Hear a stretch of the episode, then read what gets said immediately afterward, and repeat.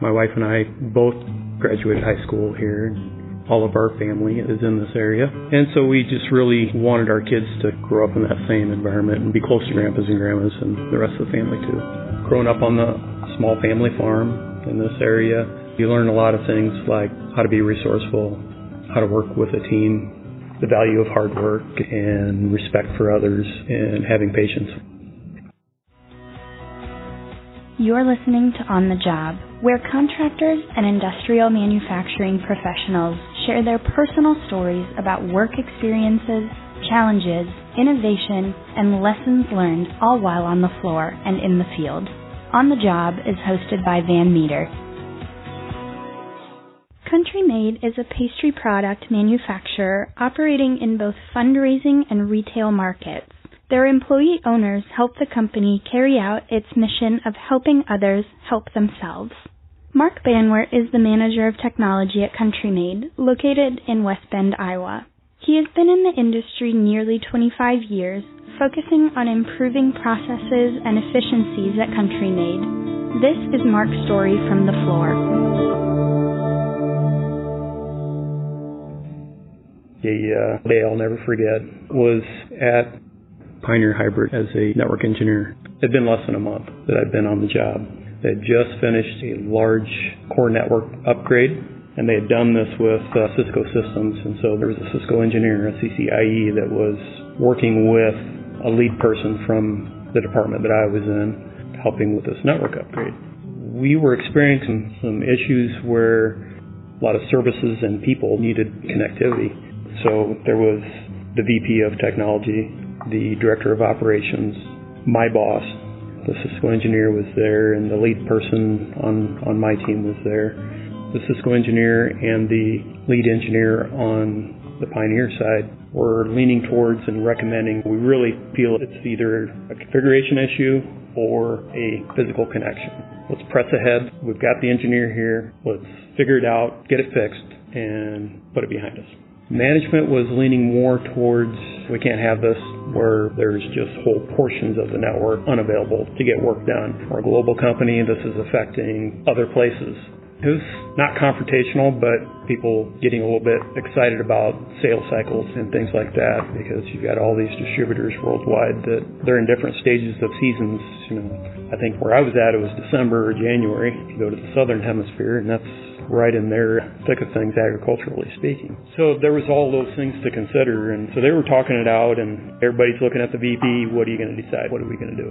He kind of peers around the person right in front of me and looks at me directly and says, what do you think? Of course, the new kid, that kind of puts you right on the hot seat and I think I sounded pretty dumb and I kind of stammered out my answer and, and agreed with my boss and said, you know, for the good of the company, we should probably just cut back to where we know we can run, get through the rest of the week, and this weekend let's knock it out.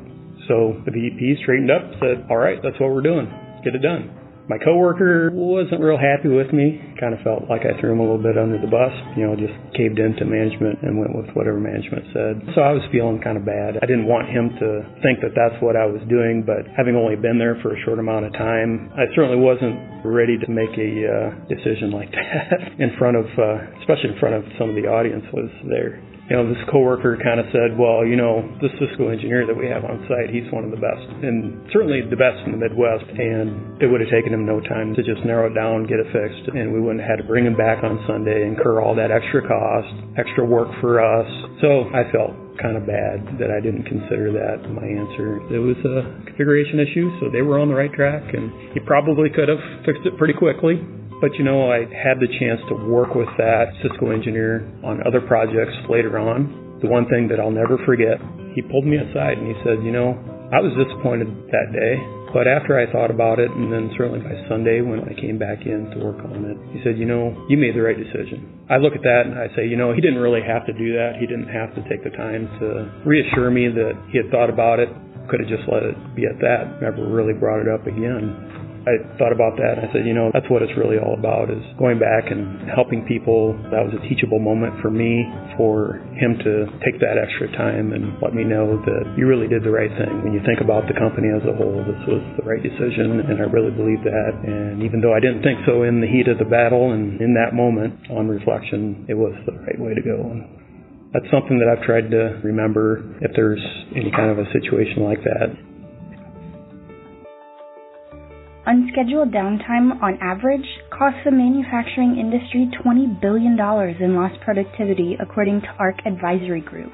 Van Meter, in partnership with Rockwell Automation, offers support contracts to ensure that you receive assistance right away during unscheduled downtime, to help you maintain business continuity, and to avoid the steep fees associated with making a one-time support call or request for help. To learn more about the benefits of having a TechConnect support agreement for your automation equipment and software, ask to speak to your Van Meter sales representative.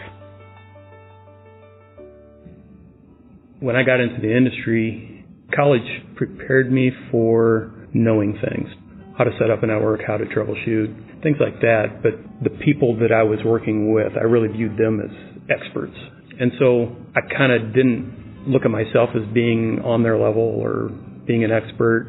I think I wish I would have been more confident of my abilities and knowing that, hey, I have these skills.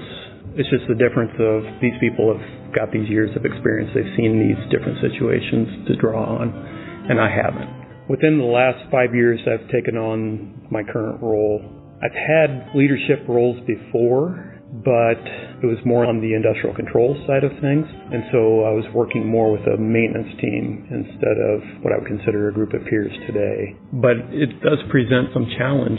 And as I took a role of leadership, I did not expect how much I would really depend on other people's skills and other people's willingness to take on a challenge offer solutions and go the extra mile and maybe work later than what the clock says that they have to. Because in this industry, I think it's pretty typical, especially in the Midwest, for people to put in those extra hours and be more self reliant and want to take an independent role of, I rely on my abilities and I'm going to figure this out and I'm going to fix it. And so I really had to take a step back, not try to be the smartest person in the room all the time, and really make sure that everybody on the team was getting ownership of the work that they did and had that chance to shine on their own.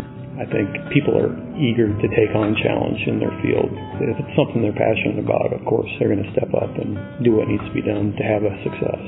Some of the things that I've been able to be involved in and, and do here has, has been things that I probably never would have experienced in a larger market. Thanks to Marc and Country Maid for partnering with us and taking the time to share your experiences with us on the job. On the Job is hosted and sponsored by Van Meter, an award winning workplace and Iowa's largest distributor offering lighting, automation, renewable energy, electrical components, and more. Check out our latest innovations at vanmeterinc.com. You can listen to more episodes of On the Job on Apple Podcasts, Spotify, or your favorite listening platform. If you like what you heard, please subscribe, review, and share this podcast. Join us next time for more stories from the field and from the floor.